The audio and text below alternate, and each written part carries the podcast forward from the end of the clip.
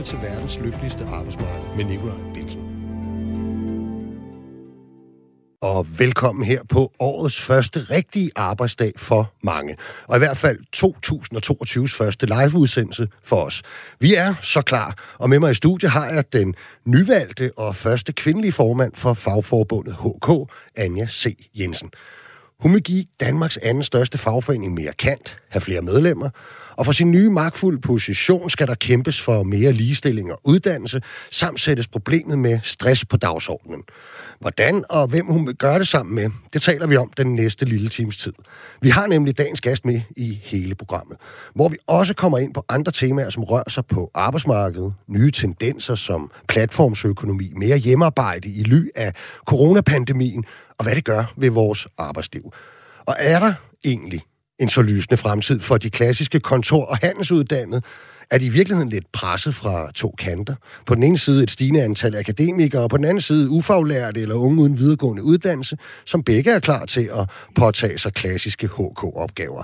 Og hvordan skal det lykkes HK'erne at undgå, at man bliver en del af vandrehistorierne om det ringende serviceniveau i landets butikker og kæder, eller opfattes som en del af det udskældte administrative og byråkratiske fedtlag i den offentlige sektor. Forhåbentlig bliver vi lidt klogere på det hele. Jeg skal om ikke andet gøre mit bedste. Til daglig er jeg jo som bekendt scenetekniker, 3F'er og fællestillidsmand. Velkommen til programmet.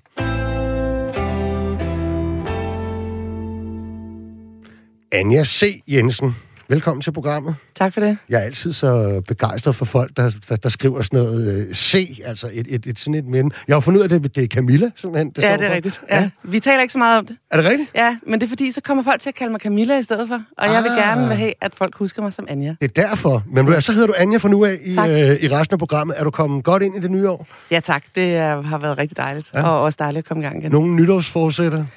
Uh, lidt mere søvn ja. tror jeg. Og, øh, og ellers bare øh, måske også øh, gang i den på den gode måde, men måske ikke helt lige så meget som sidste år. Det, øh, det gik rigtig stærkt. Det gik nemlig rigtig stærkt, ikke? Altså, øh, du, øh, du blev valgt for et par måneder siden øh, til, til ja, Danmarks første kvindelige øh, formand for, for HK. Ja. Prøv lige at tage os med tilbage lige til at starte på, hvad, hvad, hvad, hvad var det? Hvem er, hvem er Anja C. Jensen øh, egentlig, og, og, og hvorfor kom vi dertil, at hun valgte at, at stille op til et formandsvalg, var det jo decideret, ja. for et par måneder siden? Jamen, øh, jeg er sådan en, der, der altid har... Altså, jeg er vokset op i sådan et, øh, et rigtigt arbejderhjem, hvor vi fik øh, talt politik, og vi fik talt om retfærdighed, og særlig retfærdighed for, for manden og kvinden på gulvet. Mine forældre var bryggeriarbejder på Carlsberg. Mm. Øhm, og vi har altid diskuteret Begge meget to. hjemme hos os. Øh. Begge to, ja. ja. Og min farmor og farfar også, for den okay. sags skyld. Øhm, så vi har altid diskuteret meget politik, og, øh, og jeg har altid diskuteret meget politik, også blandt mine venner. Jeg var nogle gange nok, nok hende lidt irriterende, der sådan øh, til ungdomsskolefesterne godt kunne have lyst til at, øh, at diskutere, hvis der var nogen, der havde lyst til at diskutere med okay. mig. Og det var der så altid nogen, der havde. Så, så der var ledige pladser på dit øh, balkort, men, øh, men hvis folk ville diskutere, kunne man sætte sig over ved siden af dig? Ja, altså jeg kunne heldigvis godt lide begge dele, okay. men jeg endte ofte i diskussioner, fordi øh, folk fandt jo også ud af, at jeg, at jeg måske også øh, var sådan meget, havde masser af kampgejst, mm. ikke? og så var det jo lidt sjovt. Øhm, og så har jeg øh, haft sådan en, øh, en meget alsidig arbejdsmæssig baggrund. Ja. Øh, jeg er sådan oprindelig øh, uddannet hotelreceptionist, okay. øhm, og, øh, og er så øh, måske ved mere eller mindre et tilfælde blev jeg grebet af fagforeningen på et tidspunkt, hvor jeg havde brug for det. Mm. Øhm, og der var jeg medlem af bestyrelsen, øh, og, øh, og fik på den måde lyst til at at gøre lidt mere i, øh, i fagbevægelsen. Mm. Og så endte jeg med at blive ansat, øh, og har så været forhandler i, øh, i fagforeninger øh, i de sidste 15-16 år, mm. samtidig med, at jeg har lavet kommunalpolitik. Okay. Så det her med at, øh, at kæmpe for, øh, for det, jeg synes er rigtigt, og kæmpe for nogen andre end mig selv også, det, øh, det har altid været vigtigt for mig. Mm. Og derfor, da den her dør så øh, lige pludselig stod åben, øh, selvom jeg kun havde været to år som næstformand i HK Privat, så tænkte jeg, ja, det er ikke, øh, det kom, det, det, den bliver ikke åbnet igen. Det kan godt være, at jeg kan hamre den ned på et tidspunkt, men, øh, men det er alligevel en lidt, øh, lidt større krig. Så, øh, så derfor så blev det rigtigt at stille op, ja. og så fik jeg rigtig meget lyst til det. Ja. Og øh, jeg skal lige huske at sige, at, øh, at vi jo selvfølgelig gerne vil høre fra jer, som sidder og lytter med derude. Hvis du har et spørgsmål eller en kommentar til HK's nye formand, Anja Jensen, eller de emner, vi i dag kommer til at debattere, så kan du skrive herind ved at sms'e til 1424, skriv R4, og så din besked efter et mellemrum. Det er du også frisk på, ikke Anja? Ja, øhm, fuldstændig. Ja, ja, og vi har lidt i baghånden også, fordi at du lavede jo et Facebook-opslag i går, øh, så jeg, hvor du øh, ligesom fik dine følgere til at skrive nogle ting. Og det har jeg altså, jeg har inkorporeret nogle af de ting, de ligesom har, har stillet af spørgsmål, og de forventninger, de har lagt over på dig som den nyvalgte øh, formand. Det er okay, ikke? Jo, det er fint. Ja, du vinder jo det her kampvalg, øh, et tæt kampvalg, men du vinder det. Ja. Hvad, øh, hvad var ligesom det program, øh, og hvad for nogle løfter gik du til valg på og, og, og ville indfri? Jamen, øh, jeg gik til valg på, at øh, HK øh, skulle... Øh, skulle i højere grad være en øh, politisk aktør, man ikke kan komme udenom. Vi er Danmarks næststørste fagforening, vi er Danmarks største kvindefagforening, mm. og jeg synes simpelthen, vi har fyldt for lidt i den offentlige debat. Mm. Øhm, og en ting er, hvad vi som organisation kan, men vi skal også ranke ryggen på medlemmernes vegne, fordi det, der i virkeligheden er vigtigst for mig, er ikke så meget, hvad vi som organisation kan, men også alt det, vores medlemmer kan og at de i højere grad, altså vi siger, uden HK'erne går Danmark i stå, mm. øh, og det mener jeg helt ind til benet. Øh, det skal de også have lov til at vise, og så skal det også anerkendes mere og bredere.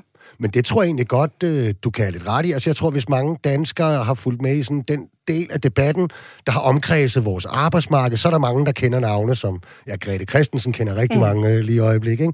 Ikke? Øh, en del kender også pædagogernes Elisa Rempler, og mange kender sikkert Lisette Riskov og Per Christensen og Claus Jensen, og sådan nogle navne. Ikke? Øh, men det er måske nok rigtigt, der er ikke så mange, der kendte øh, navnet på, den, på din forgænger. Altså, nu gør jeg det, han hed Kim Simonsen, men, øh, og som du siger, jo altså landets anden største fagforening har der været en, en følelse blandt flere, at der simpelthen ikke blevet kapitaliseret demonstreret nok hverken øh, synlighed, fordi det er jo også noget, der kan tiltrække medlemmer selvfølgelig, men der er vel også øh, altid et forhold der mellem, om man er synlig, øh, og medlemmerne godt kan lide en, fordi man siger de rigtige ting, men det er jo ikke ens betydende med, at man øh, får indflydelse, når der er trepartsforhandlinger og skal laves store efteruddannelsesaftaler osv. Nej, og det, og det er selvfølgelig en balance. Mm. Altså det her handler ikke om, at jeg skal kaste mig op på en ølkasse hver eneste gang, der er et eller andet, jeg synes, der skal diskuteres. Men, og jeg tror, at mine forgængere har jo arbejdet på en anden måde, og har arbejdet mere på de indre linjer, og måske lidt mere stille udad til. Øh, det betyder ikke, at han ikke har opnået resultater på HK'ernes vegne, men de har måske ikke mærket det eller set det mm. så meget. Øh, så der kunne jeg godt tænke mig at få en balance med, at man godt kan være tydelig og synlig udad til, og samtidig få nogle øh, ting for, igennem ved forhandlingsbordet. Ja, du, du, du nævner det lige selv kort her, ikke? at du også synes, at, at nu skulle HK have øh, sin første kvindelige øh, forbundsformand. Og det er jo et, et kæmpe kvindeforbund. Øh, du må kunne tallene. Det er vel det største kvindeforbund af, af ja, blandet forbund, ikke? Ja, ja, det er vi. Så det giver jo god mening, og måske vil nogen også mene noget mærkeligt, at øh, mange af os, der arbejder med HK til dagligt, der er nærmest kun kvinder, ja. øh, som vi møder nemlig. Så det er selvfølgelig lidt, lidt mærkeligt, har jeg altid tænkt øh, i alle årene. Men jeg kan godt tænke mig at spørge dig, så det kan være, det lyder lidt irriterende. Hvor bevidst er man om der at spille på Altså, nu er det ikke nogen hemmelighed, du stillede op imod en mand, kan man sige, ikke, som stillede op til, til, til posten. Altså, øhm, er der en balancegang i at spille på, på sit køn og på historien, og på, at nu skal vi have brudt den tradition, at der kun er mandlige formand for Danmarks største kvindeforbund? Øhm, og så på ikke at overspille det i virkeligheden? Ja, ja, det tror jeg i den grad. Altså, det, jeg har ikke skulle gå ud alle steder og sige, I skal stemme på mig, fordi jeg er kvinde. Men, men jeg er jo kvinde, ja. og det er rigtig mange af vores medlemmer kan også. Ikke lave om på. Det kan jeg ikke lave om på. øhm, og det er jeg også glad for at være, øh, og også rigtig stolt af at være øh, formand for en masse kvinder og mænd. Mm. Det betyder jo ikke, at jeg kun kæmper kvindernes sag, så derfor har det været vigtigt for mig at være formand for alle HK'ere. Men jeg møder da helt sikkert mange steder, hvor jeg kommer hen, hvor der bliver givet high fives, der er der, der den der, yes, mm. nu gjorde vi det faktisk. Nu blev det faktisk en kvinde, der blev formand for vores okay. fagforening. Altså, så der er en stolthed blandt vores kvindelige medlemmer over, at, at nu er den der. Okay. Og hvordan tror du så, at de og os andre i øvrigt øh, vil kunne se, hvis der er den sammenhæng, at nu har HK fået øh, sin første kvindelige formand? Jamen, det, jeg håber sådan set ikke, at, at det øh, i sig selv, at mit køn i sig selv kommer ja. til at spille en rolle. Jeg tror, det spiller en rolle i forhold til identitet, mm. øh, og i forhold til, at man kan se sig selv i organisationen. Mm. Og det skal både vores mandlige og kvindelige medlemmer også. Øhm, men, men man må meget gerne kunne se en forskel i, at det er mig, der er blevet valgt, fordi jeg er, øh, øh, jeg er fuld af energi, jeg er et meget positivt menneske, og jeg er god til også at tænke ud af boksen, øh, samtidig med, at jeg er en dygtig forhandler. Så jeg tænker, og, og det er jo ikke noget, man ellers skal sige om sig selv, men nu er vi i radioen, så må jeg gerne. Ja. Men jeg tænker, at, at, at de ting, og min personlighed skal selvfølgelig gøre en forskel på formandsposten, for ellers så kunne det jo være lige meget, hvem der blev valgt. Mm. Øhm, så det skal være noget, der giver noget slagkraft til vores organisation også, og til vores medlemmer. Okay, lad os lige, nu, lad os lige tage dine medlemmer, fordi at, at der er jo mange, der tænker, når man tænker HK'er, så tror jeg, at de fleste tænker sådan lidt gammeldags i virkeligheden. Nogle sekretærer og nogle mm. kontorlandskaber, ikke? Jo. Det er det, vi forestiller os. Ja. Det er HK og klassisk ja. HK-arbejde. Tag os lige en tur rundt i, i medlemskaren. Hvem, hvem er det, du repræsenterer? Ja, og, og vi har jo HK Classic, og vi har sekretærerne, og heldigvis for det, for de udgør en rigtig stor stamme mm. i vores medlemskare dem er jeg også valgt for. Dem er jeg valgt til at tale på vegne af, og få dem Både til... Både offentlige og privatansatte i Lige præcis, ja. fuldstændig. Og få dem til at blive øh, mere anerkendt for det arbejde, de gør. Det her forhatte byråkrati skal vi også tale om. Altså, byråkratiet er jo ikke skabt ondt. Der skal ikke være unødigt byråkrati. Vi skal ikke sætte krydser i mærkelige skemaer bare for at sætte krydser. Men byråkratiet er til for at sikre os alle sammen. Mm. Men vores medlemmer er også øh, laboranter og trykkere. Det er markedsføringsøkonomer og finansøkonomer og...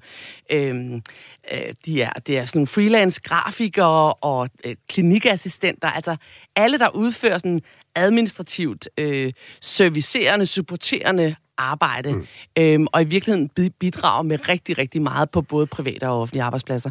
Det er også dem, vi møder nede i jobcentret. Mm. Det er dem, vi møder øh, i den statslige administration, hvor det er dem, der sørger for, at der kommer penge ud til virksomhederne, for eksempel. Det er dem, vi møder, når vi skal bytte julegaver. Mm. Øhm, altså, så der er, ja. der er rigtig mange øh, forskellige HK'er, og den bredde skal vi også have mere mm. Lad os blive lidt ved, ved, ved dine medlemmer, fordi vi er jo faktisk stadig midt i en, øh, i en slags nedlukning. Nu er vi jo en del børnefamilier, der krydser alt, hvad der kan krydses for, at, øh, at rygtet om, at vores øh, børn skal tilbage i skole øh, i år og morgen, det faktisk holder. Øhm, men, øh, men, men ellers er vi jo midt i en øh, stigende smitte. Det er godt nok måske ikke så voldsomt pres på, på sundhedsvæsenet som tidligere. Der er en del konsekvenser. Vi er blevet opfordret til at arbejde hjemmefra, både privat og offentligt og så videre. Hvordan lige her nu påvirker øh, coronapandemien, der hvor den er lige her nu, øh, dine medlemmer? Hvad er meldingerne? Det, det påvirker dem jo rigtig meget, og det er selvfølgelig igen i bredden. Der er jo en del af vores medlemmer, der på ingen måde kan udføre deres arbejde hjemmefra. Der er jo også nogle af vores medlemmer, der er blevet arbejdsløse, og så er der nogle af dem, der har været frontkæmperne i, øh, under corona. Mm. Øhm, noget af det, vi arbejder rigtig meget med... Det kasseekspedienterne for eksempel Ja, lige præcis, og laboranterne, der har ja. analyseret prøverne, ja, og, altså, og, og igen dem i staten, der har mm. sørget for, at der kommer, også kommer penge ud ja. øh, til de virksomheder, der har brug for det, og holde hånden under dem. Øhm, men de er jo meget påvirket af, at øh, HK'erne har typisk set ikke arbejdet ret meget hjemme før corona. Øh, det har været, arbejdsgiverne har måske også et lidt gammeldags syn på vores medlemmer. Mm. Det er dem, de bedst kan lide at se med en, øh, en bunke papir under armen eller siddende ved deres tastatur. Mm. Hvis ikke de ser dem, laver de så overhovedet noget. Mm. Fordi meget af det arbejde, de udfører, faktisk er en lille smule usynligt. Fordi det bare fungerer. Det kører. Systemerne er på plads. Øhm, nu har mange af dem fået lov til at arbejde hjemme og fundet en frihed i det. Men vi er den organisation, der øh, strider imod, når arbejdsgiverne ønsker at spare penge for ikke at købe udstyr til hjemmearbejdspladserne. Mm. Vi er dem, der angriber arbejdstilsynet, når de siger, nu har vi en periode, hvor vi nærmest suspenderer reglerne for hjemmearbejde. Øhm, vi er altså nødt til at huske, at der er et arbejdsmiljø på hjemmearbejdspladsen også, mm. som skal være på plads. Øh, folk får ondt i kroppen mm. af at sidde forkert, men det bliver også presset på den der balance mellem arbejdsliv og privatliv, som hele tiden er en udfordring i vores, mm. øh, i vores arbejdsliv i dag. Ja, noget af det, jeg synes, der er svært ved den her debat, og vi har jo også haft den på sådan et lokalt niveau, hvor man skulle ligesom lave, du ved, hele evalueringen, opsamlingen af, hvad har vi lært under corona? Altså, hvad, hvad har vi fundet ud af, at vi faktisk godt kunne gøre, for eksempel derhjemme, og hvad er godt for organisationen, og Øh, nu er det staten, så den er selvfølgelig lidt rigid med, at der, kom et, der startede med at komme et direktiv ud fra personalstyrelsen, om at man ikke måtte indgå aftaler, det er klart. Men derudover kunne man jo godt evaluere lidt på det, ikke? Og, det, og, og det gjorde man jo. Og det, det overraskede faktisk mig selv, når jeg ligesom snakkede med forskellige, for eksempel HK, tillidsfolkene og andre, at det er en meget blandet landhandel, hvad folk har af holdninger. Der er jo nogen, der synes, at det var bare helt perfekt, og måske også fordi det passer godt ind i den familiesituation, de havde under nedlukningen, og her og nu, og så videre nogle andre havde det. Jeg har selv haft dig med i et program, hvor vi skulle snakke om onboarding, hvor vi havde en af dine medlemmer inde, som havde... Øh, synes, det var helt forfærdeligt mm. at være hjemme, som, slet ikke kunne holde det ud, og faktisk fik en depression, og, øh, og virkelig skulle samles op øh, for at komme tilbage.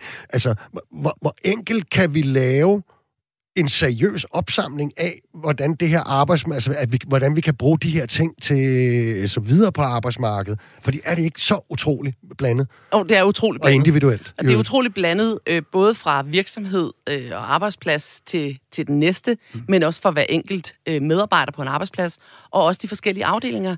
Og det vi synes er, at så længe man husker, mm. at arbejdsmiljøloven er gældende. Der skal være noget beskyttelse af medarbejderne. Vi skal passe på arbejdsmiljøet. Og så er frivillighed og fleksibilitet af overskrifterne. Så synes vi sådan set, at det er rigtigt, at man prøver nogle ting af, og man frem for alt husker at evaluere. Mm. Og at man får talt om, hvad er det, der fungerer, hvad er det, der ikke fungerer. Mm. Ikke kun tale om, hvor mange møder skal vi holde digitalt om ugen, og mm. hvor mange skal være til stede på arbejdspladsen. Men hvad er det for nogle opgaver, vi skal have løst? Hvad for nogle fungerer super godt ved, at vi sidder hver for sig, og hvad for nogen er helt øh, fuldstændig afhængige af, mm. at vi også er sammen. Øh, man er nødt til at gøre det lokalt, men, men min bekymring er, at man ikke får talt så meget om det, mm. men at det bare går så stærkt, og så ser man, hold da op mand, så kan vi lige spare øh, øh, 50 millioner på ikke at bygge mm. den her ekstra bygning, for så kan vi skære nogle kontorarbejdspladser væk, uden at tænke konkret, kan det lade sig gøre? Mm. Hvordan hænger det sammen for, arbejds, øh, for opgaveløsningen, men i den grad også for arbejdsmiljøet? Mm. Og for det der med kulturen. Altså, det har vi jo set på nogle af de virksomheder, der virkelig har sat det fri. En af deres største udfordringer, det er, hvordan sikrer vi, at kulturen lever videre. Mm. Både for nye medarbejdere, men også når vi har siddet og, hjemme. Og i nogle grad er det jo en ny kultur, der skal, der ja, skal oparbejdes. det er det også. Ja. Jo, men der er nogle værdier i, nogle virk- i mm. virksomhederne og på arbejdspladserne, også de offentlige arbejdspladser. Er der nogle værdier, der er bærende? Hvordan sikrer vi det, hvis vi sidder alle mm. sammen hver for sig på hver vores lille arbejdsplads. Ja. Øhm, så det, der skal tales meget mere om det, og så skal der også, som du selv nævner, tales om de unge medarbejdere. Altså, mm. hvordan passer vi godt på de nye, mm. øh, og sørge for, at de føler sig godt tilpas på arbejdspladsen. Ja, og noget af det, som nogen har, har påpeget øh, ind i den her debat, det er jo, at i forvejen har det været sådan et tema det sidste på, det her med work-life balance. Mm. Ikke? Øhm, og der er nogen, der mener, at særligt under de her nedlukningsperioder, altså så arbejde og fritid jo, når man sidder derhjemme, jo for alvor smeltet sammen. Ikke? Øh, har I nogle tilbagemeldinger på, på det, og har I øvrigt altså et eller andet take på det? Øh, har, har I fundet ud af noget nyt der? Øh, ja, altså jeg synes, vi er i gang med at finde på noget nyt. Vi mm. kigger både på forskningen og hører fra vores medlemmer og tillidsvalgte, også fra virksomhederne, hvad deres tilbagemeldinger er. Øh, det, vi, det, vi, det vi ser er, at ja, igen, det er meget forskelligt. Øh, måske tabte jeg lige tråden en lille smule, Nikolaj.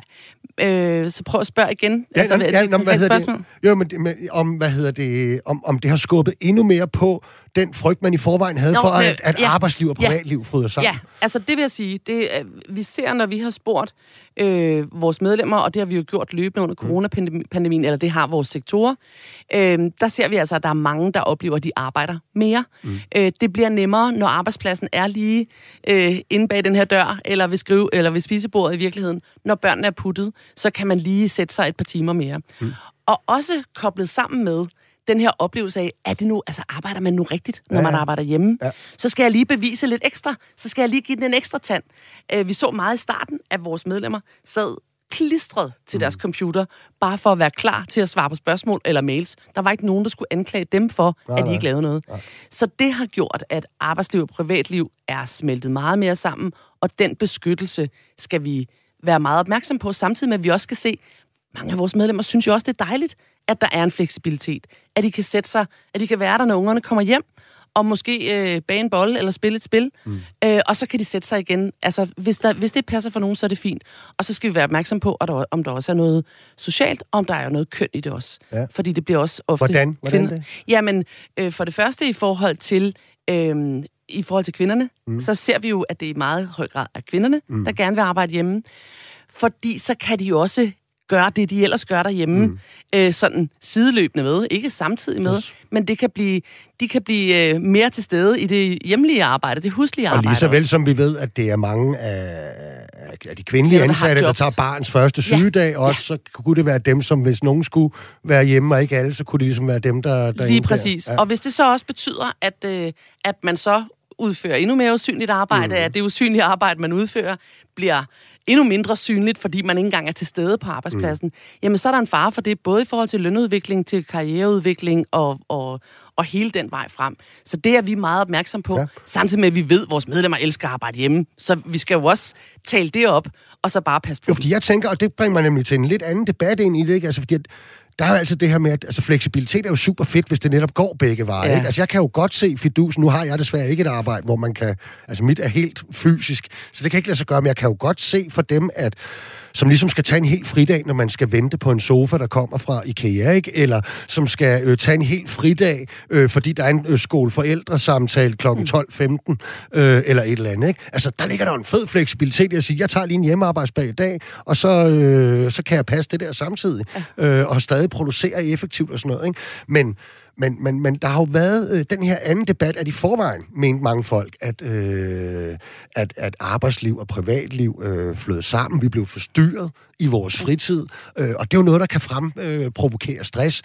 Um, og der er lige noget, jeg kunne tænke mig at, at fortælle om, fordi jeg ved ikke, om du fulgte med i medierne. Øh, det var jo sådan, at TV2 de sidste søndag beskrev, øh, altså jeg ja, i det gamle år, ikke, hvordan mange danskere tjekker deres arbejdsmail, selvom de har fri. I en megafonmåling foretaget for TV2 og politikken svarer 49 procent af de adspurgte danskere, at de mener, der skal stilles krav til virksomheder om at udarbejde retningslinjer, der begrænser antallet af mails uden for arbejdstid. Og så kom der jo det her nye og jeg synes, det lød sådan helt, helt vildt næsten, ikke? Altså, i Portugal, der forsøger, forsøger regeringen nu altså virkelig at tage fat på det her. De øh, foreslår en ny lov, der simpelthen forbyder arbejdsgiver at male og sende sms'er til deres ansatte uden for den aftalte arbejdstid. Og loven skal gælde for alle virksomheder med mere end 10 ansatte, og der skal være klækkelige bøder til arbejdsgiver, der bryder det. Altså, kan du kunne ja, se noget for dig i børn, Danmark? Og hvis du har børn i en vis alder, så kan du kræve at få lov til at arbejde hjemme. Altså, du behøver ikke engang spørge din arbejdsgiver, mm. du kan bare give besked om, at du skal arbejde hjemme. Altså, det er jo enormt ufleksibelt og enormt rigidt. Ja. Og, jeg, og jeg tror ikke på sådan en model i Danmark. Men jeg kunne godt tænke mig, at der var flere arbejdspladser, der talte om, hvordan gør vi med de her mails? Altså, fik forventningsafstemt fordi jeg sender en mail klokken 22.30, øh, det har jeg i hvert fald prøvet at sige til, til mine medarbejdere, så betyder det ikke, at der er nogen, der skal hverken læse den eller besvare den. Men nogle gange arbejder jeg godt på det tidspunkt. Kan vi få nogle aftaler, og det skal vi også have i HK, kan vi få nogle aftaler om, hvad er reglerne for det her? Mm. Kan vi have nogle systemer? Jeg er i øjeblikket i gang med at få nogen til at undersøge, hvordan jeg kan få forsinkede mails, og så er der nogen, der siger, det kan man da i Outlook. Ja, måske. Øh, hvis man så også får tændt sin computer om morgenen. Øh, så der skal være nogle systemer, og der skal være nogle samtaler om, hvad er det, vi forventer her på arbejdspladsen? Hvem er det, der står til rådighed? Men hvordan undgår man, at de også, eller tager nok hensyn til det individuelle, eller bliver så udsvævende, at, øh, at de næsten er ligegyldige, fordi igen er vi jo meget forskellige her. Jeg kender jo godt folk, som faktisk synes, at det, det rører dem ikke, og det stresser dem faktisk heller ikke, at der kommer en mail klokken 18.20 midt i aftensmaden, og den kan de sådan set godt, og de vil hellere vide det nu, end at skulle forholde sig til det, når de møder ind næste morgen. Mm. Øh, det der. Det kan også være sådan nogle helt på sådan nogle arbejdspladser, hvor man, du ved, skal ringe til det gamle hold, der har været på arbejde i produktionsvirksomheder. Ja. Hvor har I stillet øh, den palleløfter henne, og hvorfor virker den her maskine ikke? Har I programmeret den helt skørt, og så videre? Helt arbejdsmæssigt. Altså, hvordan sikrer vi, at, øh, at det bliver de gode ting, der kommer frem her?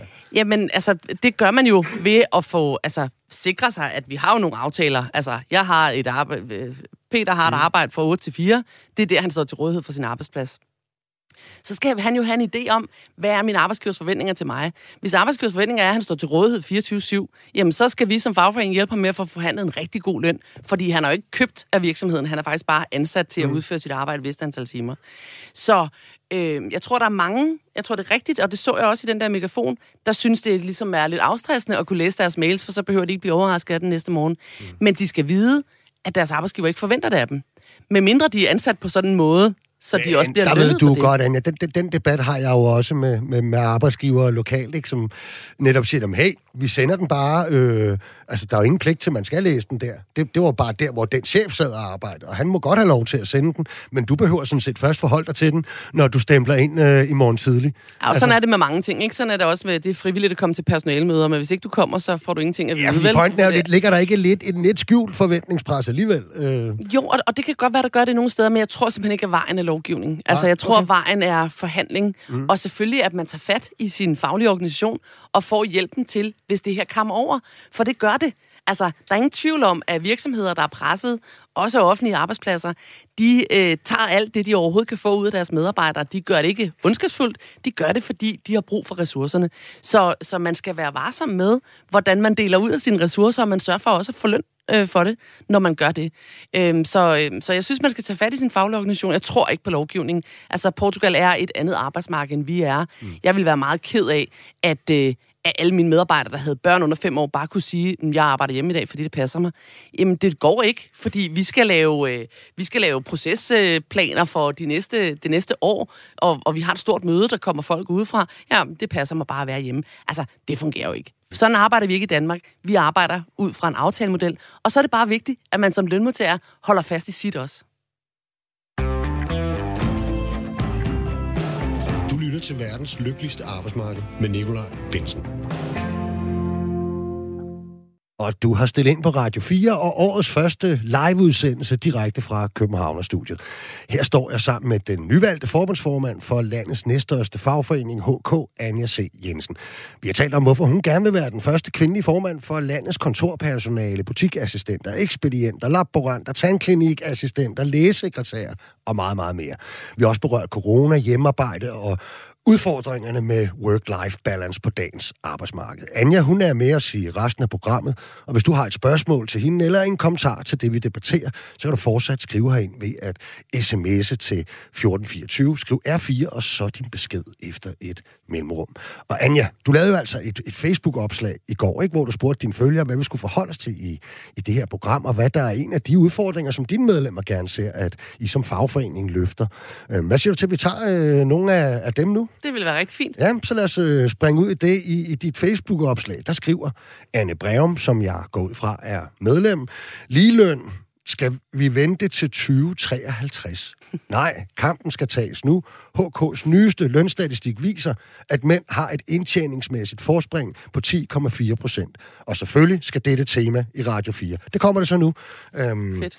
Ja, du er enig med, med dit medlem? ja, det er jeg fuldstændig. Altså, det er... Og, og, og allerede nu ved jeg, at der er nogle af dine lyttere, Nikolaj, der sidder og tager sig til hovedet og siger, åh, skal vi nu snakke om det igen? Det er der kommet en sms herind på, øh, som jeg bare ikke gad at læse op. Er det rigtigt? Det er der, ja. Øh. Men det er jo faktisk et faktum, at øh, selvom øh, ligeløn er øh, skrevet ind i overenskomsterne, vi har en ligelønslov i Danmark, så er der stadigvæk en uforklarlig lønforskel.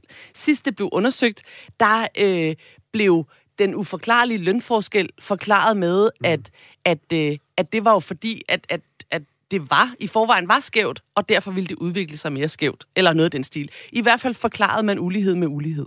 Øhm, det går ikke. Vi er nødt til at se på, hvad er det, der sker? Mm. Hvorfor er det sådan, at mænds kompetencer, mænds øh, tilstedeværelse, mænds arbejdsopgaver og indsats og mænds jobs bliver lønnet højere end kvinders? Den snak skal vi have. Nu har de heldigvis taget fat på det i det offentlige system, øhm, og det øh, ser jeg meget frem til at få resultatet af det. Uanset hvad de kommer frem til, så skal vi have talt om det, både på de enkelte arbejdspladser og på i overenskomstbordet. Hvordan er vi sørger for, at kvinder bliver lønnet Ja, for nu øh. nævner du så, det, ja, den, nu kommer der den her lønstrukturkomité, ja. som i hvert fald, man, vi skal nok ikke holde vejret, mens vi venter på, at der kommer en, en, en, en fuld og dækkende løsning øh, på den her problematik, er, er, er desværre nok nødt til at sige. Men, men hvordan oversætter vi så til det private arbejdsmarked og, og, de, og de lønforskelle, der er mellem mænd og kvinder der? Hvordan ja, altså, vil I altså, gribe det an? Ja, det, og det vi lige skal have på plads, det er, at lønstrukturkomiteen skal jo kigge på, om der har været mm. en generel forskelsbehandling Øh, indirekte på grund af køn tilbage fra tjenestemandsreformen 1969. Yes. Altså, er der ligger nogle strukturer på det offentlige arbejdsmarked, der gør, at kvindejobs, mm. som jo desværre findes, øh, bliver lønnet øh, ringere end mandejobs. Øhm, så det skal, vi, det skal vi kigge på. Det betyder ikke, at vi holder op med at tale ligeløn på nogle andre områder. Vi skal hele tiden have set på, hvad er det, der sker i forhandlingsrummet? Hvad er det, der sker også i uddannelses, altså på uddannelsesområdet? Hvordan åbner vi uddannelserne, sådan så kvinder og mænd og alle dem, der definerer sig anderledes end det, at de kan søge lige præcis den uddannelse, de har lyst til, og få det job, de har lyst til, uden at blive trykket på, øh, på alle mulige samfundsstrukturer og, og så videre. Og også hvorfor er det mere værd, at man har en skruetrækker i hånden end en kuglepen i hånden? Ja, fordi nu altså... nævner du det, fordi, fordi jeg skulle lige til at sige, trods alt de steder, der er overenskomstdækket, der er der jo i hvert fald ikke nødvendigvis en, øhm, hvad kan man sige, det, der er der i hvert fald ikke en... Der står ikke nogen steder, at mænd skal have mere Nej, det står der ikke vel. Altså, og faktisk mange steder får man præcis det samme, uanset hvad for et køn du har. Men der er, vi har et enormt kønsopdelt arbejdsmarked. Ja. Altså, der er, er, er det ikke meget der problematikken er, at kvinder tager, det er i hvert fald, hvad folk vil sige, og det er, kunne der også komme sms'er ind om, ikke? Kvinder vælger at blive pædagoger og HK'er og noget andet. Mænd, de vælger at blive faglærte og bankfolk, eller hvad det er, de vælger. Øhm, Ja. Nu er HK også faglærte. Ja, sige. øhm, jo, jo. I industrien. Ja. Og, og, det er, og det er en del af det. Mm. Det, det er klart, det er et, kønsopdelt arbejdsmarked, et kønsopdelt uddannelsessystem. Mm. Mm. Det er selvfølgelig klart, det, det, det gør noget af det. Men det er jo faktisk også sådan, at selvom der er en overenskomst på en arbejdsplads, så går vi faktisk ind og kigger og ser, okay, HK'erne, altså måske ikke lige HK'erne, øh, fordi der, der, øh, der ligger vi faktisk rigtig pænt. Men, men på alle mulige andre områder, selvom der står i overenskomsten, at øh, minimumslønnen er som sådan, mm. jamen så forhandler man sig jo ofte til et personligt tillæg. Der får mænd mere. Altså mm. det ender med, at mænd får højere løn. Og det er der mange årsager til, men nogle af årsagerne til er, det, er at man vurderer mænds arbejdsindsats som højere, mere, højere værdi og har mere, er mere værd. Og det er der, vi skal sætte ind. Og det er den Og der er ikke nogen her, der vil sige, altså det djævelske øh, spørgsmål, og du ser allerede helt træt ud, øh, fordi du ved, hvad jeg vil sige, Anja, men som vil sige, det kan være, at de bare er bedre til at forhandle deres løn. Der er jo mange steder, der er altså, under ny lønsystemer, og der er, sidder man jo individuelt og, og, og fortæller, hvad det er, øh, man er så dygtig til, og hvorfor man har bidraget så meget til virksomheden, eller øh, det offentlige, hvis det er ny løn i det offentlige. Ja, De er og, ikke bare bedre. og, det er, og det er jo selvfølgelig et argument, vi hører. Det, der er mange undersøgelser af det, som viser, at det ikke er rigtigt. Mm. Altså, at kvinder er lige så dygtige til at forhandle, øh, også til at forhandle løn. Ofte er de måske lidt dygtige til at forhandle på andres vegne end på egne, øh, er, er nogle af de undersøgelser, jeg har set. Men, men det, der ligger i det, er, hvad er det så, der gør, at, øh, at manden er bedre til at slå i bordet. Så vi har jo selvfølgelig også en opgave hos os. Mm. Det tager jeg fuldstændig på mig, at vi skal også gøre vores medlemmer dygtigere til at forhandle løn, også på andre mm. vegne.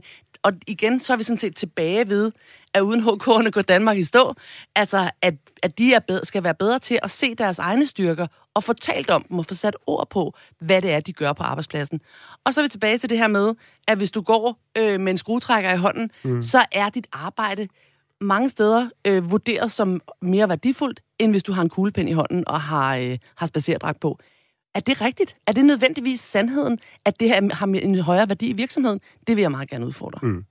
Ikke fordi der skal være sådan en direkte øh, bro imellem det her, fordi det er du ikke nødvendigvis, men øh, med en af de debatter, du blandede dig i allerede inden du blev øh, forbundsformand, altså det var jo MeToo-debatten, mm. og, og det var der no, det var jo sådan set ikke øh, alle øh, fagforeningsbosser, der havde lyst til at sige så meget øh, om den, ligesom det ikke var alle politikere, der, øh, ja. der synes det var den mest interessante øh, debat i verden. Øh, kommer vi til at høre mere om det? Er det et fokus, der øh, er... er er, er, stadig skal rettes. I er jo lige kommet med et forslag, så vidt jeg kan forstå. Ja, ja vi, øh, vi har i hvert fald et forslag med til bordet, når vi skal genoptage øh, treparten om, øh, om seksuel chikane, om at vi skal beskytte eleverne bedre. Mm. At, øh, fordi vi ser, at det i højere grad er elever og praktikanter, dem der sidder yderst på pinden, mm. der i højere grad bliver ramt af krænkelser på arbejdspladsen. Og hvad går det præcist ud på, det, det forslag? Jamen altså, helt teknisk så vil jeg lade nogle andre om at, øh, at bestemme det, men at man for eksempel får skrevet ind i erhvervsuddannelsesloven, at der er en, øh, en særlig forpligtelse til at beskytte elever mod seksuelle krænkelser, og at at, øh, at det skal arbejdsgiver tage alvorligt, og ellers så kan det altid være, være en, øh, en savlig, altså så er det, så er det altid mm. væsentlig mis, mis, misligeholdelse. Mm. Det kan også være, at det bliver skrevet ind i ligebehandlingsloven, hvor der i forvejen står noget om seksuel chikane. Det må nogle teknikere finde ud af. Vi vil bare gerne have en særlig beskyttelse af eleverne. Men, men ja, MeToo handler jo også om magt, handler jo også om visse og, og nu bliver det jo meget mænd til kvinder, og mm. det er jo også ofte det, vi ser. Det betyder jo ikke, at, at mænd, mænd ikke kan være udsat for det, og kvinder ikke kan udsætte nogen for det. Men, men det er jo en magtstruktur og mænds syn på kvinder, hvis man skal, skal se på det sådan meget traditionelt. Øh, det kommer vi til at høre mere om. Vi talte om det, før Sofie Linde gik på scenen, mm. og vi kommer til at tale om det, så længe vores medlemmer bliver udsat for det. Det, og så også den desværre helt almindelige mobning. Mm. Altså det, at en arbejdsplads kan have så syg en kultur, så der er medlem, medarbejdere, der græder, inden de skal på arbejde, eller går ud og græder ud på toilettet, fordi der er chef Så det er en krænkende adfærd i, i, i et bredt spektrum øh, Ja, i det bliver det. Men, Altså, ja. det kommer det til at blive. Vi har kigget på det på det, på det seksuelle område. Det skal vi ikke holde op med, og vi skal nej. ikke blande tingene sammen. Men det handler jo om, hvordan er vi over for hinanden på arbejdspladsen? Mm. Hvordan taler vi til vores kollegaer? Hvordan accepterer vi, at hinanden bliver behandlet? Ja, og det, det, det er jo en rigtig fin debat. Ikke? Nu kan man sige, at den debat, der har fyldt de sidste par måneder, mm. har jo igen ligesom det var Sofie Linde, der, der kickstartede den for, for, for, for en del tid siden, så er det ligesom øh, været i medieverdenen igen, mm. og, og selvfølgelig fordi det også det er nogle kendte mennesker, der taler om, og det har, nogle, øh, det har haft konsekvenser. Nogle er blevet afskedet, nogle er gået selv, og nogle er blevet læst ud af en dør, og, og alt det der. Ikke? Kan det ærge dig lidt, at, øh, at der er så meget fokus på den del af, af arbejdsmarkedet, som handler om dem, der producerer øh, tv og nyheder og, og andet til os, og den kultur, der ligesom er gemt der? Ja, det kan du lige bande på. Det okay. kan. Altså, fordi øh, det her sker jo på helt almindelige arbejdspladser, og øh, jeg tror, der er mange, der da, da debatten kom frem, og også historierne fra, øh, fra blandt andet TV2, der sagde, det her, det har vi da oplevet hos os altid. Altså, hvorfor er der ikke nogen, der taler om det? Medier vil gerne tale om deres kollegaer og det, der foregår i medierne, og det er selvfølgelig også det, der nok sælger, sælger flest øh, kulørte blade. Men, men vi er nødt til at fortælle om, at det her er et generelt problem. Det her er ikke kun noget, der sker øh, på, øh, på tv-stationer eller, ja. eller øh, avisredaktioner. Det er noget, der sker på helt almindelige arbejdspladser, og det er det, vi skal have gjort op med. Mm. Altså, hvad er det, der sker, siden at man kan acceptere, at ens kollegaer bliver så dårligt behandlet? Mm. Altså, som jeg forstår, så det der forslag, I taler om, ikke? Det, det handler jo om, at man simpelthen som virksomhed skal kunne miste retten ja. øh, til at have praktikanter. Ikke? Kunne man forestille sig i sådan en situation, som noget af det, der lige har været fremme, for eksempel øh, mm. øh, fra medieverdenen, jamen, så vil den logiske konsekvens være, at øh, TV2 kan ikke have praktikanter. Ja, det kunne man sige, hvis ikke ja. de har gjort noget for det. Øh, altså, det, det vi gerne vil, er, at vi vil sikre, at de her arbejdspladser, hvor vi ser sagerne igen og igen og igen, mm. at de kan miste retten til at have elever eller praktikanter. Øhm, fordi vi skal passe rigtig godt på dem, der er helt nye på arbejdspladsen. De er, mm. de er nye i trafikken, plejer jeg at sige.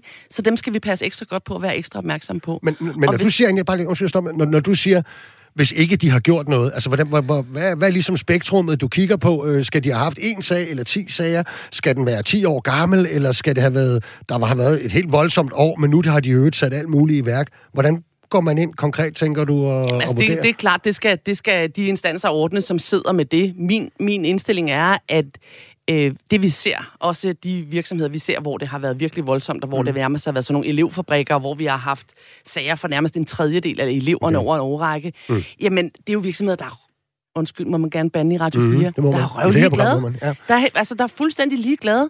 Og som Sylter, der siger, det er ikke vigtigt, og hun havde også for nedringet en bluse på, og mm. vi har det jo sjovt. Altså, vi holder en fest her. Nej, det er altså en arbejdsplads, og man må gerne holde fester, men man skal saftsus med passe på, at ens medarbejdere bliver passet ordentligt på, og der er ikke nogen, der bliver udsat for øh, overdreven seksualitet mm. øh, i deres arbejde. Det er altså ikke sådan, det er at gå på arbejde i Danmark. Hvordan sikrer vi, at den her debat ikke ender i en, altså dels en snak om, hvordan ting i virkeligheden var for 20 år siden, men hvordan de bliver de næste 20 år, og hvordan sikrer vi, at det bliver en debat, som, øhm, som i højere grad får sat tingene ind i nogle formelle rammer, altså, ikke? Sådan, så vi faktisk kan handle på det. Nu kommer I selv med sådan et mm, forslag ja, der, ikke? Altså, men flere ting, hvor man sætter ting ind i en formel ramme, så vi heller ikke skal høre på de der med, øh, jamen, det er en rettergang uden øh, domstol, ja. og det er bla bla bla, og alt det der. Hvordan, hvordan sikrer vi det, at det faktisk bliver en samtale, som man har fokus på, og, og forandre kultur og ja. sikre arbejdsmiljø, som alle kan se sig selv i og være i. Ja, altså det er jo der, vi er vigtige. Ja. Altså, det er jo der, fagforeningerne er afgørende vigtige. Det er os, der skal holde sagligheden i det her. Og det er klart, det bliver jo udfordret af, at der er en eller anden skærmtrold, der nu øh, mister sit, øh, sit reelle virke, eller sin mulighed for at arbejde, fordi der er nogle øh, gamle sager, øh, og det, det skal jeg ikke gå ind i. Men, men så mister det jo fokus. Så mm. kommer vi jo til at tale om personen, og han var der jo ellers også så flink, så, øh, så det kan jo ikke passe. Og, ja. og så er, er det også bare nogle værre øh, kællinger, der bare har lyst til at fælde nogle, nogle prominente personer. Vi er nødt til at holde øh, mavemusklerne øh, spændt i det her, og øh, holde hjernen klar og hele tiden fortælle om lige præcis formaliteterne. Mm. Altså, hvordan får vi passet på dem, men også, hvordan får vi ramt virksomheden hårdt nok. Derfor er det jo også noget af det, vi skal tale om i treparten, det er, det skal, må også gerne være dyrere. Mm. Altså, hvis man forsømmer sin pligt til at passe på, jamen så må det gerne koste noget, for det er det, vi ser. Det er det, der virker. Mm. Altså, du har set det med GDPR.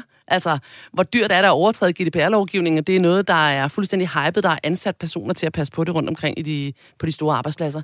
Det kunne da være fedt, hvis der var nogen, der gjorde det på arbejdsmiljø også. Og, og hvor langt rækker det formaliseret så, Anja? Er, det, øh, er vi derhen, at hvis man nu, altså man kan lave for eksempel adfærdskodex øh, i en personalepolitik mm. og sætte processer i gang øh, på den enkelte arbejdsplads, øh, der er ikke en far for sådan noget ender også i, du ved, altså, hvor det næsten begynder at nærme sig facitlister over, hvilke jokes og vidtigheder, øh, uagtet hvor vandede de er, mm. øh, der må siges. Ja, ja, altså, og hvornår de må siges. Ja, og, og det, er jo, det er jo et argument, man hører rigtig tit. Ja, ja. Det, altså for mig handler øh, MeToo og anstændige ansættelsesvilkår handler overhovedet ikke om, at man ikke må øh, hverken flytte eller fortælle dårlige vidtigheder, hvad det kan være. Det handler om respekt for hinanden. Det handler om at holde en professionel tone. Jeg ville ønske, at der var en lov, der sagde, at der skulle være retningslinjer om det, omkring det her på arbejdspladsen. Mm. Men ikke en lov, der sagde, hvordan de retningslinjer skal se ud. For noget af det vigtige det her er jo også processen, at man får talt om det på mm. arbejdspladsen. Mm. Der er altså forskel på grænserne for en, øh, en smed på 55 eller en, øh, en ung grafiker på 22. Mm. De har altså et andet, de har et andet livsbillede ind med sig, og de, og de bliver mødt af noget andet. Øh, så når, jeg synes, at MeToo har i hvert fald været god for, at der var en masse mænd, der sagde, wow mand, nu har jeg fundet ud af, hvad mine kvindelige kollegaer, min søster, min veninde, min kæreste, min mor, har været udsat for i deres arbejdsliv. Det, øh, det har jeg lært noget af. Nu øh, ved jeg godt, hvorfor vi skal opføre os ordentligt. Vi kommer til at høre mere om ja, det, det her vi. emne. Ja, det gør mm. vi. Noget, der også vil hjælpe på ligelønnen, er, at man fjerner den lovgivning, hvor arbejdsgiveren har lov til at kræve tavshedspligt af medarbejderne, der gør, at medarbejdere ikke må være åben om, hvad de får i løn. Det er da bare noget, arbejdsgiverne gerne vil have for at kunne holde nogen nede i løn med venlig hilsen. Stig Eklund, der skrev herind, at det kan du fortsat gøre ved at sms'e til 1424, skriv R4, og så din besked efter et mellemrum. Der markerer du, Anja. Det vil du gerne lige Det vil jeg rigtig gerne svare på, ja. fordi, fordi Stig han tager fat i noget, som er en udbredt misforståelse. For mm. det er faktisk ikke tilladt arbejdsgiver okay. at pålægge tavshed omkring lønnen. Så fik det står det. Ja. faktisk i ligelønsloven, at man har ret til at tale om sin løn. Så få nu talt om den løn. Fordi jo mere vi taler om den, jo større bliver den. Okay. Godt, Anja. Så blev, så, øh, så blev alle lidt klogere i dag også, øh, faktisk. Ikke? Skal vi ikke prøve at, at blive lidt på, på nogle af de der øh, øh, ting, der blev skrevet på din Facebook-side forud for programmet? Og et gennemgående tema, som flere af dem, der har skrevet, øh, mener er en af de kommende og væsentlige udfordringer, det synes jeg, at øh, en, der hedder Rikke Winkler Nielsen, summerer øh, meget godt op. Hun skriver, fokus på freelancere, der ikke har ansatte, men kun er sig selv. De skal tænkes ind i den danske model. De er ikke arbejdsgiver, men arbejdere. Platformsarbejdere kan godt tænkes med her. Øhm, forstår du, hvad det er, hun øh, påpeger? Ja, det forstår jeg godt. Mm. Altså, øh, Rikke påpeger jo, at man, at man som freelancer i dag, altså som soloselvstændig, øh, kommer til at, øh, at blive fanget lidt. Øh, altså, der er forskellige arter. Der er freelancer, der er soloselvstændige, der er platformsmedarbejdere. Men de kommer til at blive fanget lidt i, at de ikke er medarbejdere, og de ikke øh, rigtig selvstændige. Altså, de har mm. ikke en virksomhed, hvor de sådan selv øh, kan bestemme, hvad de laver. Det kan de godt, men ofte mange af dem er jo ansat på langtidskontrakter eller hyret ind på langtidskontrakter. Øhm, og de er meget ofte underlagt et enormt pres på hele tiden at få trykket på lønnen, mm. uden at de har en beskyttelse. Der har, er vi inde, og, og det er noget, vi faktisk i HK gør rigtig, rigtig meget ud af. Hvordan kan vi sikre deres rettigheder bedre? Hvordan kan vi hjælpe dem med for eksempel at få tegnet nogle kollektive overenskomster? Mm. Altså sammen med deres øh, kollegaer, deres fagfælder, øh, at de kan det. Der er det lige nu sådan, at EU siger, uha, jamen det er jo sådan noget øh, monopoldannelse, og det er jo sådan noget øh, konkurrenceforridende. Det må man ikke, fordi så får man skabt sådan en, sådan en, øh, en lønsats, og det, det, man, skal jo, man skal jo kunne være konkurrencefri og tilbyde arbejde til den opgave, man har lyst til at tilbyde det til. Og der øh, er EU heldigvis i gang, og vi skal også have talt med, med vores øh, øh, parlamentarikere om, hvordan vi sørger for, at freelancerne er beskyttet i det her.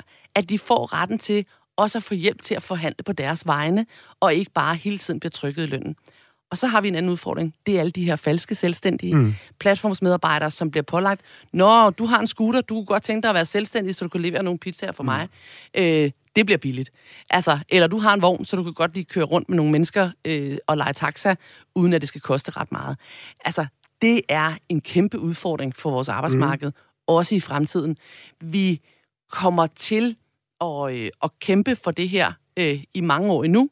Øhm, og heldigvis er der nogle mønstre i Danmark, der har gjort, at, at vi også har øh, nogle lovgivere, som, øh, mm. som er med til at hjælpe os. Øhm, men, men, men systemet er jo sådan, at, øh, at borgerne derude, vil jo gerne have leveret en pizza billigt, mm. eller vil gerne køre et taxa billigt hjem. Så hvordan sørger vi for, at alle får øjnene op for, at det er altså misbrug, det er altså øh, social dumping af værste karakter. Mm. Øh, så derfor skal vi hele tiden være på barrikaderne. Men her der er vi meget inde i at skulle have sådan politisk hjælp til nogle af de her løsninger. I hvert fald for eksempel til at få defineret, når noget er falske selvstændige og sådan noget. Ikke? Det, vi vil det, i hvert fald gerne have, altså vi er i hvert fald glade for, at den danske regering har øh, arbejdet med den her formodningsregel om, mm. at hvis ikke andet er bevis, så formoder vi, at du er mm. lønmodtager. Øh, vi skal ikke have øh, politisk indblanding i lønfastsættelse overhovedet. Det skal vi nok klare selv. Men det er det her øh, skisme med, hvordan passer vi så på øh, for eksempel også freelancerne, når vi laver lønkompensationsordninger under mm. corona, når vi laver nye barselsregler. Hvordan sikrer vi, at der bliver, der bliver sørget for, at, at dem, der ligger i, i det, man kan kalde en gråzone, at deres rettigheder også hele tiden bliver varetaget. Det er vores opgave, og det bliver vi ved med. Hvad gør I selv i, i HK for at være attraktive også, og for at hjælpe øh, nogle af dem? Jeg tænker, har I tolke egentlig? Er det, ja, ja, det for eksempel. Vi. Jeg kunne forestille mig, at der var nogle ja. tolke, der, ja. der lidt arbejdede nogle af de her øh, gråzoner, ja. ikke? Jo, det er der i den grad. Og Hvad vi gør har, I for at hjælpe dem? Jamen, vi øh, har, for det første har vi et øh, meget, meget stærkt øh, fællesskab for tolke i, mm. øh, i HK Service i hovedstaden. Øh, vi går ind og siger, der skal være nogle regler, der gør, at man skal være certificeret tolk for at kunne udføre arbejde, og at man også skal have en overenskomstmæssig fastsat løn. Det er faktisk nogle af de udfordringer, vi har med EU, hvor de siger, uha, nej, det må I ikke, for det er konkurren- konkurrenceforvridende. Mm. Så der gør vi meget. Vi har lavet freelance-bureau, hvor vi har sagt okay. til vores medlemmer, hvis du er freelancer, men synes, det er for svært at holde styr på selv, synes, det er for svært at have styr på alle de her papirer og sådan noget, så kan du blive en del af vores freelance-bureau, så skal vi nok hjælpe dig med alt det. Så I er platformen faktisk lige pludselig? Det er vi faktisk, ja. ja. ja. Det er men øh, vi er platformen, der hjælper dem med at få en ordentlig løn, og ja, ja, ja. sikre, at, øh, at de har deres på det tørre. Og det er, det, det er egentlig meget spændende. Jeg synes, at øhm, der er også et andet øhm, spørgsmål, der, der er kommet frem det, øh, på din Facebook-side. Det er Yvette Dyr. Øh, og hun sætter faktisk lidt fokus, synes jeg, på, på, på en spændende ting, som jeg selv har stødt meget på øh, i forhold til HK'er. Hun snakker om HK'ernes jobglidning, og så forholdet mellem jer og AC'erne. Og det er jo altså akademikerne. Altså det her med, at der lidt har bredt sig en, en oplevelse af på nogle HK-arbejdspladser, at når der er en, en HK'er, der stopper, så bliver stillingen genbesat af en akademiker. Øh, nyuddannet og billigere end dem, der øh, er lidt oppe i årene akademikere, men dog en akademiker. Mm. Øh, er det en udvikling, I kan genkende, eller er det sådan en spøgelses... Nej, øh... det er på ingen måde noget spøgelse. Okay. Altså, det, det ser vi i den grad. Øhm, og, og vi er meget opmærksom på, for det første ikke at, at slå til akademikerne, mm. øhm, men vi synes, at man skal øh, for det første have øh, sæt, sæt pris på HK'ens faglighed. Mm. Altså, hvis der er en, øh, en, øh, en øh, kan med i historie, der øh, bliver ansat i et HK-job, så har vedkommende jo masser af fantastisk uddannelse og viden, men de er altså ikke uddannet til at varetage øh, et job som administrativ medarbejder øh, på et større kontor og have styr på alle de ting, man skal have øh, styr på der. Øhm, og det er vigtigt, både for arbejdspladsen, at det arbejde bliver udført ordentligt, men det er selvfølgelig også vigtigt for vores medlemmer, at de ikke ser sig trynet. Man er ikke nødvendigvis mere værd, fordi man har en længere uddannelse. Det er kernefagligheden, vi skal arbejde mm. med. Og det er jo en del af den større historie, som også var det, jeg lidt startede med. Og det er også vores øh, relation øh, til akademikerne og til alle mulige andre, til sygeplejerskerne, pædagogerne mm. og lægerne. Vi er der, for at de kan udføre deres arbejde bedre. Vi er dem, der får tingene til at hænge sammen. Vi er ikke vigtigere end dem, men vi er saftsus med vigtige. Så man skal ikke bare skære tror, os tror væk, du, dine, Tror du, dine, der, der er netop to sider, som jeg også sagde egentlig, der er både den der faren for at blive en del, eller opfattet som en del af det administrative, øh, byråkratiske fedtlag, som, som er enormt nemt at, at, at kritisere, og der er formentlig også en del, der har nogle oplevelser i deres egen dagligdag, som giver dem ret til at kritisere, men, men nogle gange synes jeg måske, det også bliver lige lovligt nemt at, at fyre den af. Mm. Føler HK'erne så meget som en del af den øh, fortælling og, og den kritik egentlig, særligt i den offentlige sektor? Jeg tror, HK'erne er helt bevidste om deres værdi på arbejdspladsen. Mm. Jeg tror, HK'erne de ved godt, hvad sker der, hvis Bent bliver fyret? Så kommer vi altså til at skulle arbejde dobbelt så hurtigt, og der er ikke nogen andre, der kan tage hans plads, fordi han udfører en meget vigtig opgave. Øhm, så jeg tror, de ved det inderst inden godt selv. Men de har svært ved at fremføre det på arbejdspladsen, ligesom jeg, når jeg går ud på min Facebook-side mellem jul og nytår og siger, uden HK'erne går Danmark i stå, så bliver jeg ikke havlet til, men angrebet på flere sider, der siger, åh ja, så er I heller ikke vigtigere. Og du har selv brugt ordet fedtlag to gange nu, Nicolaj. Ja, ja, præcis. Øhm, og og øh, vi, er, vi er musklerne. Altså, vi er dem, der er bindet, dem, der sørger for, at systemerne virker, så andre kan udføre deres arbejde også. Og den faglighed skal der sættes mere spot på. Og hvis der bliver det, så får vi faktisk også skubbet nogle af de der akademikere ud. Og det er ikke, fordi vi skal skubbe akademikerne ud. Vi skal sørge for, at de laver det, de er uddannet til. Mm. De skal have et job, de er uddannet til. Og så skal vi Men måske er en del af problematikken her, ja, og er en del af problematikken her, ikke, Anja, at, at, at vi uddanner øh, efterhånden mange flere akademikere, hvorimod vi jo faktisk har svært ved at få folk til at tage de erhvervsfaglige uddannelser, som I jo sådan set er en del af, ikke? Altså, er, er det ikke det? Og, og, og, og, og nogen, det er jo fuldstændig uvidenskabeligt og sådan noget, men der er jo nogen, der også har sådan en forestilling om, at jamen, det er jo nærmest arbejdsudbudsagtigt, ikke? Altså, jamen, altså, hvis der kommer flere akademikere, så vil de også blive ansat et eller andet sted. Og ellers opfinder de nok et eller andet job, de skal ansættes til. Ja. Altså, det er en krit, det er, en, en, det er der, det er der jo- folk, der mener det her. Det er der. Det er der Derude, fuldstændig. ikke? Og jeg synes, at der skal... Og kommer I ikke i klemme i den udvikling? Øh, jo, altså jeg ved ikke, om vi kommer i klemme. Jeg synes, vi er en del af diskussionen, og vi er en del af løsningen. Øhm, og så er dimensionering selvfølgelig også en del af løsningen. Ikke kun på akademiske uddannelser, men på hele uddannelsesfeltet. Lad os nu se på, at vi ikke skal uddanne de unge mennesker til arbejdsløshed, mm. uanset om de uddanner sig i seks år eller i to år. Altså, at der faktisk også er et arbejde til dem derude. Fordi det er jo det, der også giver lykkeligt liv. Og så er det godt være, at man ender med at lave noget helt andet. Men, men øh, vi kommer ikke i klemme, og det gør vi alligevel. Men min opgave er jo at sørge for, at den klemme, den bliver løst op, så vi får vist, at vi passer vores arbejde, mm. og det er vigtigt, at det er os, der gør det. Altså, fordi der, der er jo en anden side af det der, som... Øhm, øh, altså den der akademiker-HK-snak, eller akademikersnak i det hele taget, det er jo også for eksempel, når vi så ser, for nu at binde en tråd til løndannelse for eksempel, ikke? og individuel forhandling, mm. altså noget af det, mange også har et indtryk af, det tror jeg øh, ret sikkert også, der er statistik, der bakker op, altså det er jo for eksempel, at i alle nye lønsystemerne, hvis det for eksempel er større virksomheder eller institutioner, der har blandet, blandet skar, en del HK og en del AC, og måske nogle 3F'er, og hvad ved jeg, altså så ser man ligesom, at, at hele det sprog, der tales, hele de muligheder, der er for at få noget ud af den nye lønsforhandling, jamen, der belønner vi jo uddannelse. Der belønner vi netop, og vi belønner dem med de lange uddannelser. Ja, og det er jo meget sjovt. Altså, for jeg synes jo, altså, og det vil jeg meget gerne fastslå, jeg synes, vi har brug for dygtige akademikere i det her land. Men vi har brug for dem til at varetage akademiske stillinger. Øhm, så jo, det er rigtigt, vi ser, øh, når man så øh, kommer der en, øh, nu kommer jeg til at sige en kan med historie, tak mm. til alle jer kan med i historie derude, I er vigtige i alle de jobs, I skal udfylde.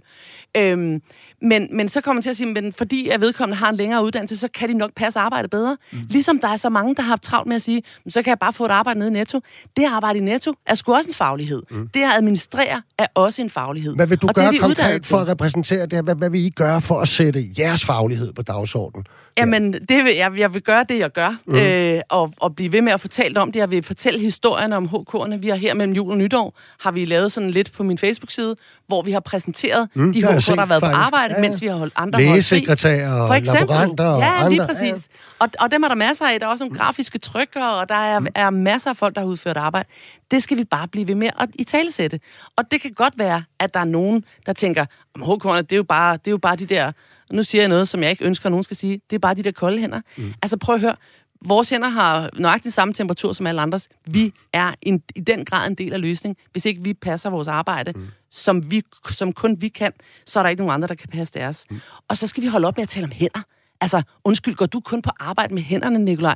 Altså, vi går ja. der på arbejde med hele vores krop og vores hoved og alt det, vi er og kan. Mm. Og det, det skal vi arbejde for øh, mm. at sætte mere fokus på for vores medlemmers vegne også. Og du vil gerne have flere af de der medlemmer, har Ja du da. sagt. Ja. Hvordan, øh, hvis du lige sådan relativt kort jeg skulle sige, hvad er den store masterplan for det? Fordi den- der, der, er vel, der er vel ikke lukket for tilstrømning øh, lige frem, vel? Nej, det er der ikke. Altså, vi tager stadig, vi tager stadig nye medlemmer ind. Det kan jeg lige øh, meddele her øh, i Open Air. Øh, jamen, det er nærvær og relevans. Det er, at flere skal få øjnene op for, at der, det, faktisk, altså, det, har, det er faktisk vigtigt at være medlem af en fagforening, fordi fagforeningen udfører vigtige opgaver på medarbejdernes vegne. Øh, og det gør vi også på alle de nye uddannelser, som vi jo repræsenterer, fordi det er os, der kender deres område, det er os, der, der kan varetage deres interesser på arbejdspladserne, det er hos os, de finder deres faglige mm. fællesskaber. Så, så flere skal forstå det, flere skal se, at vi har faktisk børstet støvet af os. Vi er faktisk med i kampen for et mere moderne og dynamisk arbejdsmarked, øhm, og det er i den grad en del af min opgave, mm. så fortæl mere om det. Okay, det synes jeg også, du gør rigtig godt indtil videre. Tak. noget af det, jeg synes, vi glemmer nogle gange, når vi har de her debatter internt i fagbevægelsen, ikke? det er måske lidt at snakke om elefanterne i rum, ikke? Altså, vi bliver hurtigt enige om, at vi har en rigtig god vare på hylden. Den skal ligesom bare lige mm. forklares lidt bedre, så folk fatter det, ikke? Øhm, en af de ting, øh, der er lidt svære nogle gange, det er jo at og forklare nogle af de ordninger, vi har internt. Altså, og der havde din forgænger jo, det blev mm. lige en lille mediesag også her øh, ja. før jul i virkeligheden, øh, og hvis man kort skal riste den op, øh, at han kan simpelthen bevare 80% af sin løn. Det er jo helt legitimt, fordi det er reglerne i, i jeres forbund i op til 6 år. Ikke? Øhm, og det, det var noget, reglerne. Var reglerne. Er det ændret? Ja, ja, det er det. Nå. Ja, ja. Den, øh, den, den tid er forbi, forstået på den måde. De aftaler har ikke været indgået i mange år. Mm. Det er blevet stoppet. Men det der er, er, at dem, man har lavet de her aftaler med for øh, 10, 20 og 30 år siden, Gælder. de har stadigvæk de Men kan aftaler. Du for, kan du forstå det, jeg siger med elefanterne i rummet, at det skal ja, være sådan, at, vil, at tillidsfolk ja. ude på arbejdspladserne skal kunne forsvare øh, Noget af det, alt, hvad der foregår inde i forbundet? Noget af det, jeg var rigtig ked af i den, øh, i den sag, mm. det var, at, øh, at der ikke var flere, der var ude at tale om det. For jeg synes, vi skal tale om det. Mm. Jeg vil meget gerne være med til at tale om det på kongresser, på møder, i radioen, øh, fordi der skal være åbenhed. Mm. Og det er noget, vi arbejder med i HK også. Vi vil gerne være mere transparente, sådan så vores medlemmer kan se, hvad er det, deres penge bliver brugt til? Mm. Hvorfor skal de betale det kontingent, de skal? Fordi der er en maskine, der skal køre rundt, og det er altså en maskine, der hver dag arbejder for at gøre deres vilkår bedre. Anja Camilla Jensen, det synes jeg var en god øh, linje at, at slutte på. Det har været en fornøjelse at tak, have besøg i lige måde. Jeg håber også, Fik du, du lige sagt Camilla? Været... Ja, det måtte jeg ikke. jeg elsker det navn, Camilla. Det kan du lige så godt øh, få at vide. Tusind tak, fordi du deltog. Tak, fordi jeg måtte komme. Og tusind tak til jer derude, der lyttede og tog jer tid til det også. Vi er tilbage igen på næste mandag, samme tid og sted. Verdens lykkeligste arbejdsmarked, det er produceret af Rackerpark Productions, og Julie Lindhardt Højmark var både dagens tilrettelægger og producer. Og vi høres ved på næste mandag.